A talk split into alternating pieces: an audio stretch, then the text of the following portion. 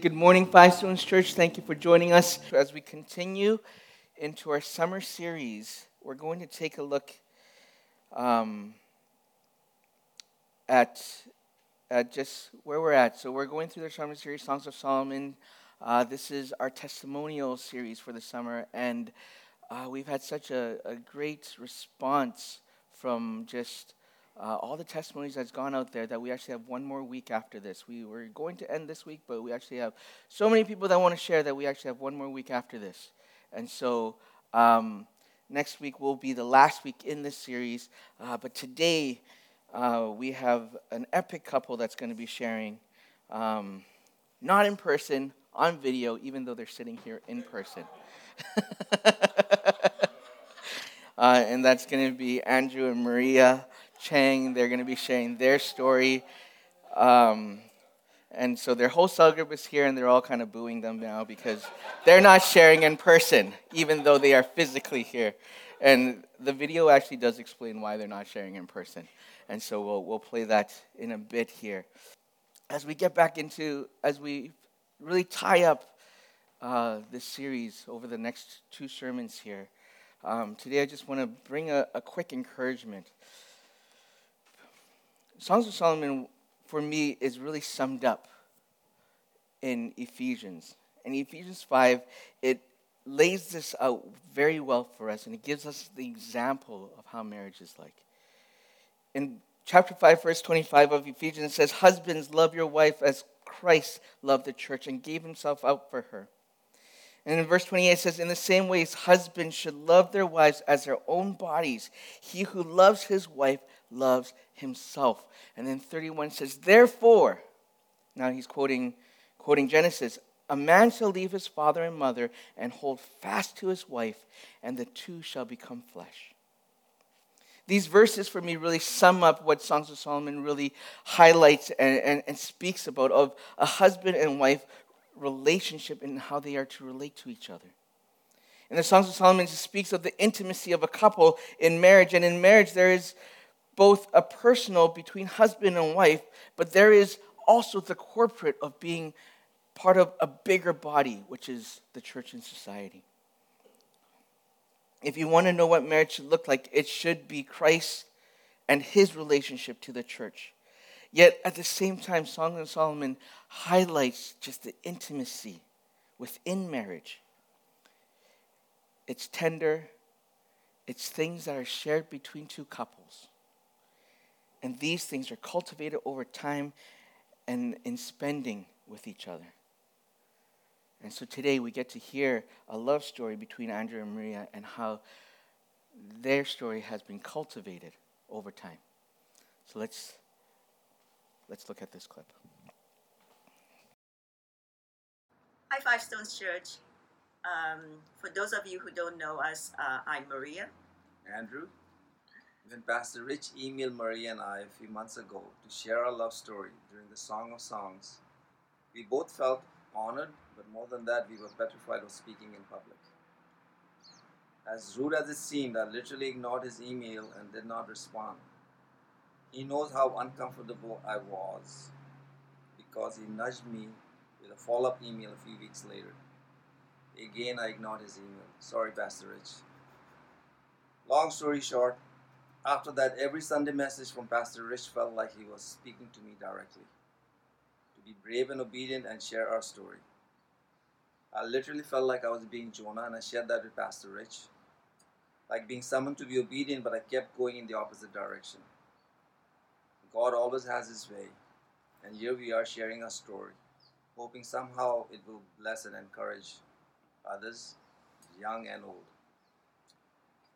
I've never been much of a storyteller, but my soulmate is. So I'm to pass this at this point to Maria.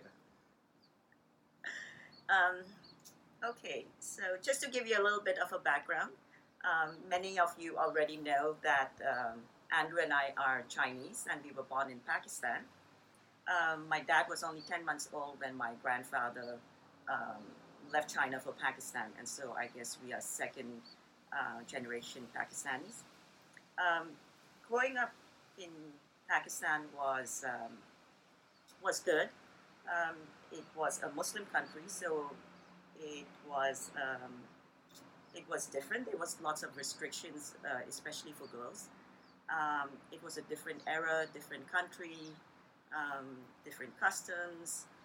So if a girl and a boy was seen alone together, there would be like a rumor started that oh they're getting married or they're going to get engaged or something like that.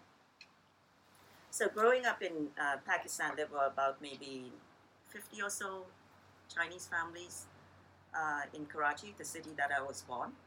Um, everybody knew everybody over there. So it was a small community. Andrew's family was from East Pakistan and um, they moved to Karachi when he was about maybe 10 years old. And uh, being new in the, uh, in the city, on one of his mom's visit to um, our place, she saw me playing with my sisters or, something like that. She liked me, she found me cute, and she said that um, she wanted me as her daughter in law for the youngest son. After that, it was like um, brutal for both of us because kids can be cruel. They started teasing us, Andrew and Maria, Andrew and Maria, stuff like that. And so we were both so shy and um, we would not look at each other, we would avoid each other. So that was pretty much it when we were kids. Um, we hardly spoke to each other because we were so shy. The teasing wouldn't stop, so that's how it was.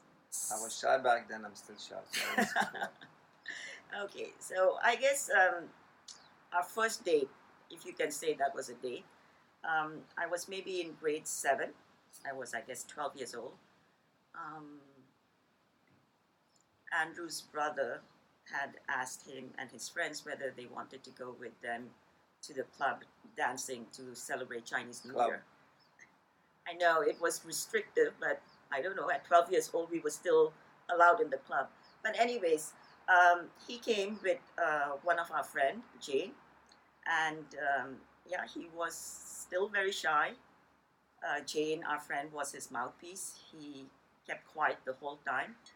My mother, my mother wanted to have some fun with him, and so uh, told uh, told him to ask for permission. But he did not say a word. His his gaze was down. He just wouldn't open up his mouth.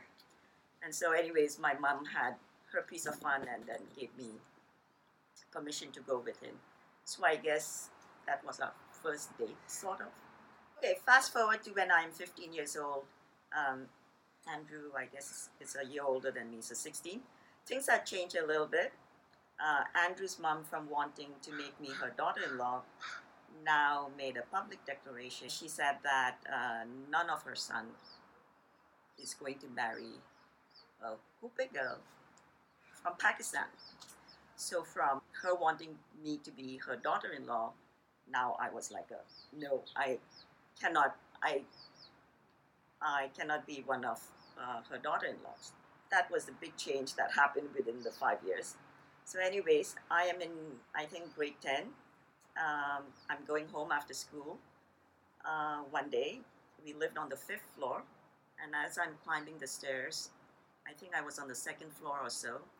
To my surprise, I see Andrew waiting for me.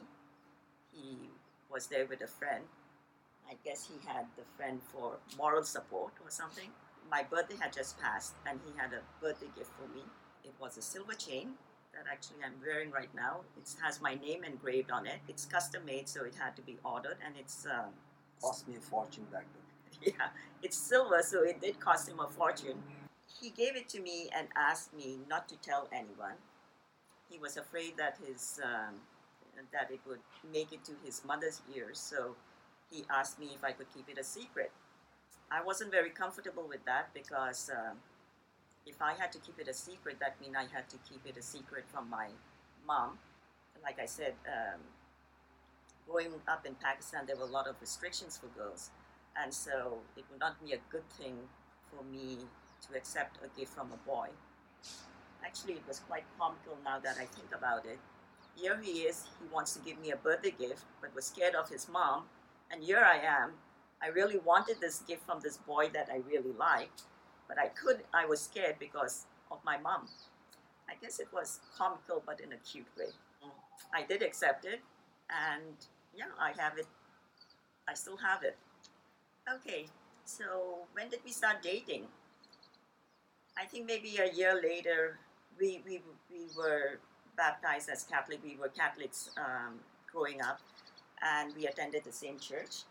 Uh, one of the summer events the church organized was a table tennis tournament. My oldest brother was a reigning champion, a reigning table tennis champion of the parish, and um, the day of the registration for the event, my sister and our friends were there. Um, I don't really know why because um, we weren't going to register to enter into the tournament, but for some reason we were there. And when we went there, Andrew was there with his friends as well.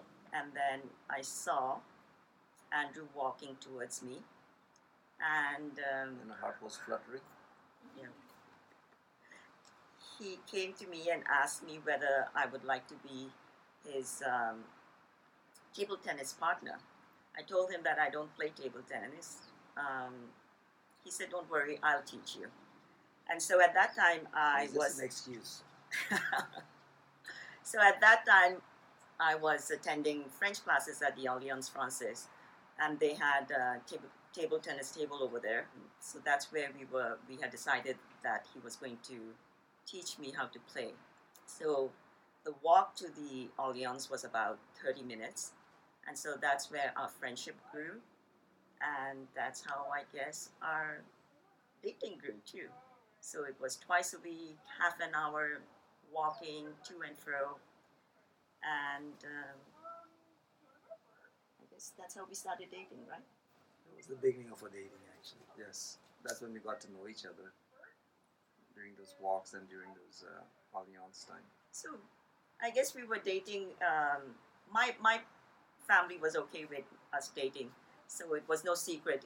He would visit um, our place, but we didn't really go out because we didn't want to be seen by people, uh, or his mom would get to know about it.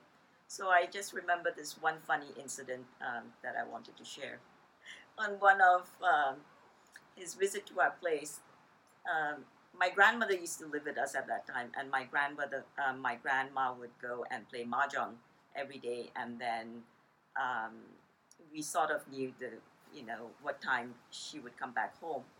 But for some reason that day she came back home earlier than her usual time, and so Andrew was still in the house, and she walks in, but she didn't see Andrew. But so now he panicked because he didn't want my grandma to see him because my grandma would go and tell other people about it. And so my younger sister and my younger brother um, was trying to help us get him out of the house. How will we get him out of the house without my grandmother noticing it? So we had a big terrace in our house, and we and if you remember, we lived on the fifth floor. So he's now stuck in the terrace on the fifth floor, and he has to Oh, get he has to get out of the house. So my younger sister starts uh, keeping my grandmother busy. The only way for him to get out of the terrace was that he had to climb the wall to get to the other side. And so that's what he did. He climbed the wall. My younger brother was keeping uh, keeping guard on the other side, and so he climbed the wall and then came out the other way and and then and. Our dating, I think, lasted seven years before we got married. It was a long distance relationship in between two because he left Karachi uh, for Lahore. That's where he was attending um, engineering university over there. So um, it was long distance relationship for four years there. Uh, long distance relationships in those days were quite challenging. Uh, don't forget, we did not have the luxury of uh, FaceTiming, video chat. None of that was available. So we resorted to actually writing very long letters, uh, even recording our voices on audio tapes, cassettes, if people who know what they are. Uh, and then we'd get mail to each other. And mailing in those days took what, 7 to 14 days before we received anything. So it had its challenges. During a long distance relationship, when I was in, uh, when I was still a student, uh, that's when our, I guess, our immigration came through for my parents, where I came along as a minor. So, so we had to leave for for Canada. I hadn't completed my education, so we had to leave for Canada because that's when we did. My mom had to make sure that I got engaged to make sure that I would marry a Chinese girl uh, instead of somebody out of our culture. Okay, so uh, the proposal. It was very unromantic proposal. I think our love story was very cute. We started at a very young age. There was a lot of uh, push and pull. There was anxiety. There was uh, secrecy. There was all that, all that excitement. But when it came to the proposal, it was, I guess, it fell flat a little bit. Um, I, I, I, I never really formally proposed, yeah, that's why I say it wasn't romantic. As in getting down in, on my knees the ring and all of that. So Andrew was still in uh, Lahore in university. One day I come home from work and I was told that Andrew's mother had sent um, had sent two matchmakers to my place to my mom, asking my hand in marriage. Um, so that was pretty much my proposal. Uh, the matchmakers came to my house, asked my mother for my hand in marriage, and Andrew was in Lahore, so I called him. I said, "Did you know about it?" And he said, "Yeah, I knew about it." And and so um, my mother-in-law was the one who bought my engagement ring, and um, Andrew flew um, in from Lahore to Karachi, and we got engaged. So that was pretty much um, the proposal. I guess um, the reason why she sent the matchmaker was that as much as she had declared that uh, none of her sons was going to marry a Hoopi girl from Pakistan, um, I think she real she she still liked me. She did, and so I guess she decided that um it's better to get us engaged before he leaves for Canada. Okay, so he leaves for Canada, but he um, he does come back to Karachi because he still he still had uh, one year left um, before he graduated from um, from University of Engineering. So he did come back uh, to Pakistan to finish his education, and then he had to leave back for Canada. The family was living in Montreal at that time, and so when he was coming back to Montreal the same year, I visited again Canada as a tourist. Uh, it was in August, and so we decided that we didn't want to uh, wait for the official for him to sponsor me officially. It would take some time, and so we said, you know what? I'm going to come in as a tourist and get married, and then he can put in my papers. So we had to sort of get married uh, quite fast, otherwise um, I would outstay my tourist visa. We were in love, and um, we just went ahead and got married. Uh, in the most unromantic version, I guess, of a fairy tale wedding. We had two witnesses, two friends as a witness, and it was at City Hall. And we got married. FYI, next month, September, will be 35 years of marriage. That doesn't take into account our courtship years, so we've actually known each other for A long, long time. for people who are doing their math, uh, we've been together for almost 50 years, so we're literally soulmates. So we've been together a very long time. Um, we know each other so well that it's a little scary at times. Okay, so I think one of the question was um, what attracted Us to each, to each other. us to each other. I always keep teasing him that it was his looks that attracted me to him. I keep on saying he's so cute back then. But actually, what attracted me to him was his smile. He has this cutest smile. I don't know the way his mouth curves uh, in a certain way. It's so cute. So, even though we started dating at such a young age, he was um, he was a gentleman even back then. He would always um, open the door for me, do. pull the chair out for me. And even when we went, so we had to date in secret. So we usually go went out for a walk in the nighttime, so nobody would see us. And in the wintertime, he would like um, rub my hands to keep me warm. So he was very, very caring, very loving. I guess what attracted me to her was uh, I've always found her cute, but back then I didn't know she was going to be my soulmate, of course. Uh, I thought it was love at first sight, Andrew. I wish I could have said that, but it, somewhere along the way I fell in love. I guess I didn't know back then it was puppy love. I found her cute. There's a certain look that she gave me. It's hard to describe. It made me feel as if I was the only one in the room that existed. So it was like, and I still remember that look that she gave me, and she still makes me feel a million bucks because that's okay. Dad, that's so cheesy. I don't know. I ran out of words. I think one of the one of the questions also was that what were the challenges? Um, as mentioned, Andrew's mom was one of the challenges. We had to meet secretly. Um, the long distance relationship was a challenge.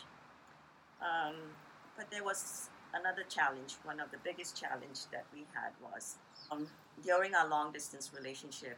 I think maybe uh, I was in college at that time. So one of my friends in college witnessed to me about Jesus, and um, I accepted Jesus. How old were you then? I was maybe about 19 years old. And so when Andrew came back from um, came back to Karachi, I was so excited. I was like so excited and, and telling him about Jesus and, and and my hope was that he would also accept Jesus as his savior. But he was having difficulty and he wouldn't um, you know he was happy for me but he couldn't share my faith my girlfriends knew about it my girlfriends uh, who we have a cell group with and so we all prayed about it because we knew that in the bible it clearly says that we cannot be unequally yoked and so a lot of prayers were said but he wouldn't budge so then I had to make a decision between my love for Jesus and my love for him. And needless to say that I decided to marry him. She was And. that was, I think, one of the biggest challenge because when I decided to marry him, I felt that I wasn't good enough for Jesus anymore. And I backslided. Sorry, I didn't think I was going to be emotional, but even though after I got married, I backslided, I always knew in my heart that Jesus was my Savior. And when my first daughter was born, when Alicia was born, I wanted to make sure that um, she was raised knowing Jesus. She was raised in a Christian environment. And so I decided to um, go back to church. I think looking back, it was my foolishness that made me think that I did not deserve Jesus. Because even today, I don't deserve him. And that's what grace is. We don't deserve God, but God loves us so much. And He was there with open arms to receive me back. And not only that, He received me back and then He answered answered my prayers and Andrew um, also accepted Christ as his savior um, 11 or 12 years later after we got married when we moved from Montreal to Vancouver. God is so good. He has blessed us so immensely. Uh, we couldn't be more grateful for what He has done and blessed us with. To add to that, I mean, I can't imagine if my other half had not prayed for me all this time. And uh, I, I mean, don't get me wrong, I was raised in a Catholic home. Um, I knew all the sacraments, I knew all that I was supposed to do, but I had no clue about grace, I had no clue about salvation until Maria shared all of that with me, and she kept praying incessantly for many years. Um, I couldn't wrap my head around it. It's not something you can wrap your head around. It just happens as that's a God moment. She prayed, she kept praying, and eventually I relented and I accepted Jesus as my Savior. I know for a fact that uh, I've received salvation, I've received grace, grace that I don't deserve, but I know He's there for me. And for that, uh, we are so grateful for what we have as a family, as, as a couple. Indeed, we are blessed. We are blessed as a couple. So, I mean, don't get us wrong. It, it's not like things didn't happen in our relationship. There's always, uh, but for the most part, our life has been great. It's been blessed. One of the things that keep coming up is we share a lot of laughter. A lot of laughter. We laugh a lot. Uh, we've cried a few times, but those are very rare. But we do share a lot of laughter in our relationship. We we don't have to complete a sentence and we laugh.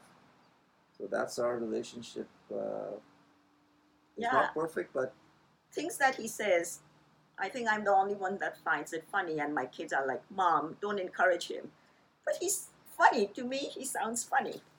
I have to say, we are so blessed. We started dating at a very young age, and really, we were kids back then. We really grew up and entered adulthood together. Um, we are actually very different, but very alike at the same time. He is really my soulmate. He's my best friend and the best dad for my children that I could have ever asked for. I love doing everything with him. Uh, we both love traveling, we both love food, and both of us, um, and for both of us, our family is our priority. We love spending uh, spending time together and with our daughters. God has been good. Life has been good. Somebody asked us, why is ours the last one? Um, my, I think one of my siblings said, is the best one saved for the last. And uh, I think it's because Pastor Rich knows us too well. He knows that we took so long in responding to him, so he will give us the he will give extra us time extra time, that we require. and we really needed the extra time. Uh, thank you, Pastor Rich. Really, uh, thank you for being so patient and gracious and not being offended when I was being so rude in uh, ignoring your email. We hope to see all of you soon back in church.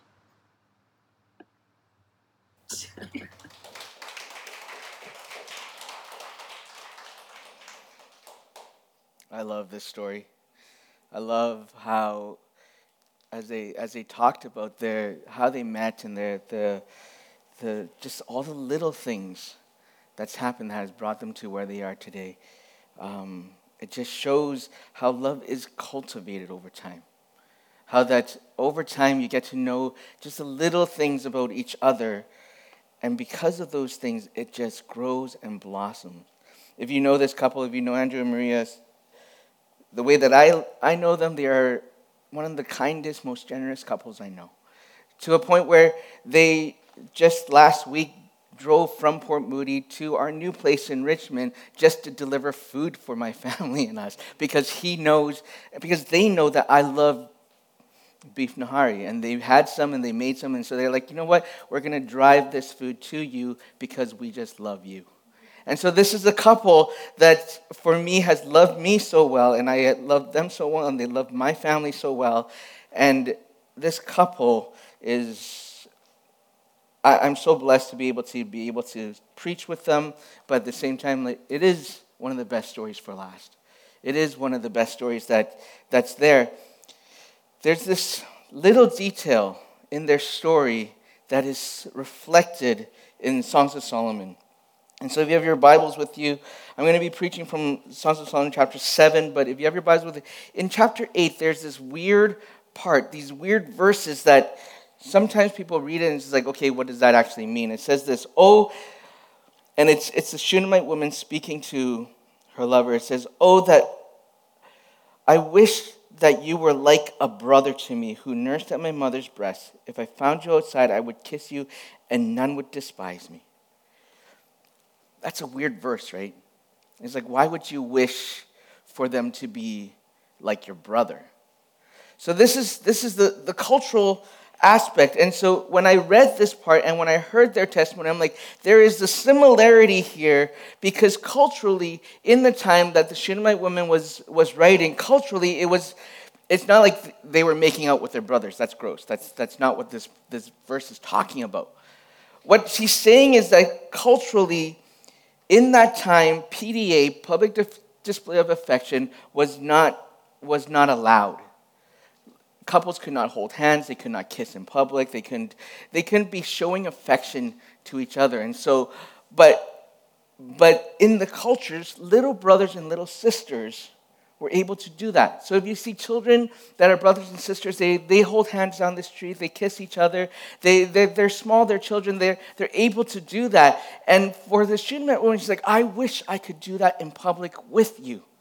So there was a little bit of the secrecy that was happening. And when they were sharing the, the, the time when they were dating, that they had to have it in secret because they didn't want their mom to see, for me, I'm just like, wow, how cute and relatable this is for Andrew and Maria. That's how life imitates the Bible. Or is it intentional? Is it intentional that the Bible even has these little details that our life actually is similar to? It's relatable. The Bible makes it, makes it so relatable to us. But today, that's not the focus of my, of my, my message here. I just want to share something really quick because of time. But one of the things I want to pull out isn't something that Andrew and Maria spoke in their testimony, but from what I know of them. As they shared, there are so many things if you know Andrew and Maria, there's so many things that were all the little things that were brought out. Yes, their engagement kind of fell flat. It wasn't that romantic. If you know Andrew, Andrew is a very romantic guy, okay? He makes most husbands look terrible. If you ever seen Andrew spread for Valentine's Days for his girls, oh my goodness like he goes all out five star restaurant full seafood surf turf whatever it is like he goes all out andrew is a very very romantic person but even then there i guess in their engagement it fell flat. Not what i expected from andrew. From what i know of andrew. That it was his mother that proposed instead of himself. It was the times. That was the times. But it's, it's, it wasn't, it's not the big gestures that they do, it's the little things that they do that cultivated their relationship. For those that know Andrew and have seen my interaction with him, I actually call Andrew boss. There's a reason that I call Andrew boss, and it's not because of how he holds himself. When you see Andrew, he does look like a mafia boss or like a triad boss, and he holds himself in a way where he just demands people's attention, and, and like he's like some Secret Service, CIA, you know, like some badass. But that's not actually the reason why I call Andrew boss, even though he looks like a boss. The reason I call Andrew boss is because when I see Andrew and in the little gestures and how he treats Maria, like opening the doors for her, it is in those little moments I know that there's something for me to learn as a, as a husband. That the little gestures that he does for his wife, I mean, I observe them together, and it's all of those little things that for me, I look at Andrew and I'm like, he's the boss. He's the man. He is the husband that I, I achieved to be. And that's why I call him boss. But it is in this couple, it's, it's, it's within the little things that count. It's not the big gestures, but within the little things. It's not just the birthdays and, and the anniversaries that we need to celebrate, but it's the everyday that we have together that we need to celebrate. In chapter 7, verse 11, the Shunammite woman goes and he, he, she expresses her love to, to her, her husband. And she basically says, this is, Come, my beloved, let us go out into the fields and into the lodge in the villages. She's, she's basically saying, Let's go away. Let's go away for some time just to spend time by ourselves. Let's go out early into the vineyards and see whether the vines have budded, whether the grapes have blossomed and opened, and the pomegranates are in bloom. There I will give you my love. So the Shunammite woman's like, come, let's, let's, let's go away. Let's get together. Uh, in some translation, let's go off to the countryside. And he's just like, let's get away and spend time together. And then it talks about how there I will give you my love in the mandrakes. There, I mean, they're talking about sex here. Um, let's not hide it. The book talks about sex a lot. Um, but it's not really about, I'm not, I'm not endorsing I'm not endorsing public sex, okay? This is what the word is saying, okay? I'm, not, I'm just reading you, to you what the word is. I don't want you guys to get in trouble. Don't say John told us to do this. Tell, say, John told us to spend intentional time with each other. That's what I'm getting at here. Is that this couple is getting a way to spend time together intentionally in the most intimate way possible. That's what cultivates love. It's that intentional time of getting away together. You don't have to make it a vacation, but make sure that you have those intentional moments with each other that breed the intimacy between a couple. That's what this is talking about. That's what the, Songs of Solomon is writing about is that we need to take time in our busy life to take time away from all the busyness and spend that time together with one another. It is so important as married couples that we actually do this. I know that, that sometimes life gets in the way. I live a very, very busy lifestyle. We, I have work, I'm working on applying for school. I'm, I have a three year old, I have a pregnant wife. Life is busy. It is crazy busy. For this couple in the story, one is a king. He's running an entire country. Do you think it's busy for him? He's probably even more busy than all of us combined. But what they're saying is that you need to, even in, in, and amongst that busyness of life, life sometimes gets in the way, right? Life, all these things are thrown at us. Sometimes it's not even things that we plan and it comes at us. But what it's saying is that in those moments, you still need to make intentional time to spend together as a couple and not spend to, together as a couple doing errands or buying groceries or, or going through your daily plans or talking about the kids. But spend that time together where you're able to connect to each other in the most intimate way. Talk to each other. Express your love to each other. Take those moments, even if it's just a brief moment. It doesn't have to be always these grand gestures, but those moments that I'm thinking of you, I love you. I care about you. And in this moment, I'm going to do this for you because I love you. It's those things that count.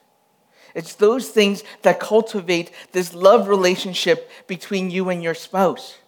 It's those things that, that make those, the, the, the lasting memories actually last. Ask your wife or ask your husband what is the thing that they remember in terms of how they received the love that you've given? I bet you most of the time it's not even going to be the grand gestures. It's not going to be when you spoiled me with all these things for that day, but it's in the everyday that you do something for me because I know that you love me. Whether it's my my wife doesn't like to do the dishes, I'm going to do the dishes for her because I love her. Whether it's I'm going to the store and I see her favorite flower and I buy that flower for her, not because it's a special occasion, but because I'm thinking of her. Whether it's go, as you're filling up on gas and you run into the gasoline say run into the convenience store and buy that chocolate bar for her because in that moment you were thinking about her. It's in those little gestures that actually count. It's in those little gestures that actually make the difference to cultivate a relationship. And this is echoed even in our relationship with God. It is echoed in the relationship that we have to cultivate our relationship with God. And it's not in only the big things, it's not just salvation and baptism, but it's in the little moments that we spend with God and saying, God, thank you for giving me just a piece, a moment. These days for me, five minutes, five minutes alone is a blessing for me. I don't even get five minutes to sit on the toilet without my son knocking on the door or sitting beside me in the washroom. Okay? That's, that's, that's the stage that we're in right now.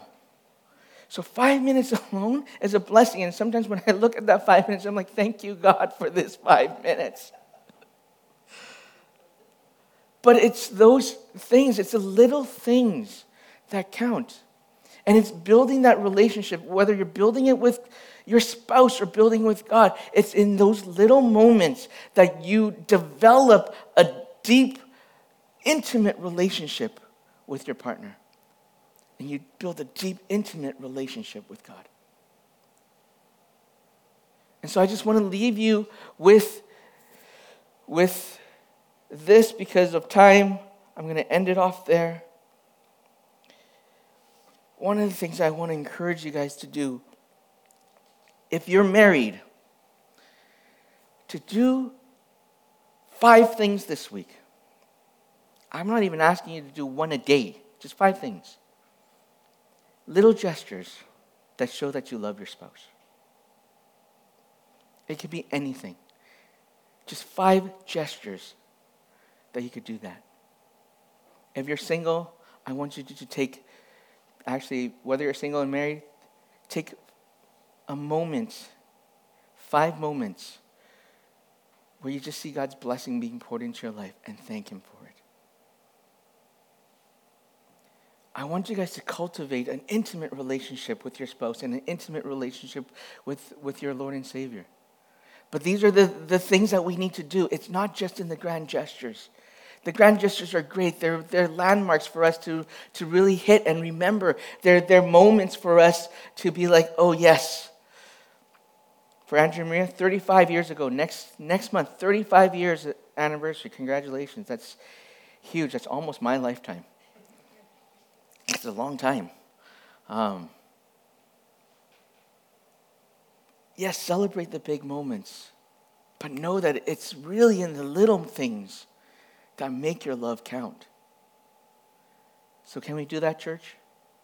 Let's pray. Father God, I thank you, Lord, for just your word in the Bible and what you have to say. Lord, that you have given us direct wisdom and very, very practical things for us to do and how to love each other and how to cultivate relationships with each other. So, Father God, as we go on to this week, Lord, may you show us moments, moments to love each other, moments to love you, moments to build and invest into our love with each other. So, Lord, we thank you for who you are and what you're doing. And Lord, we love you. We thank you. We give all praise and worship to you. And we pray all this in Jesus' name. Amen. Thank you for joining us. We'll see you guys next week.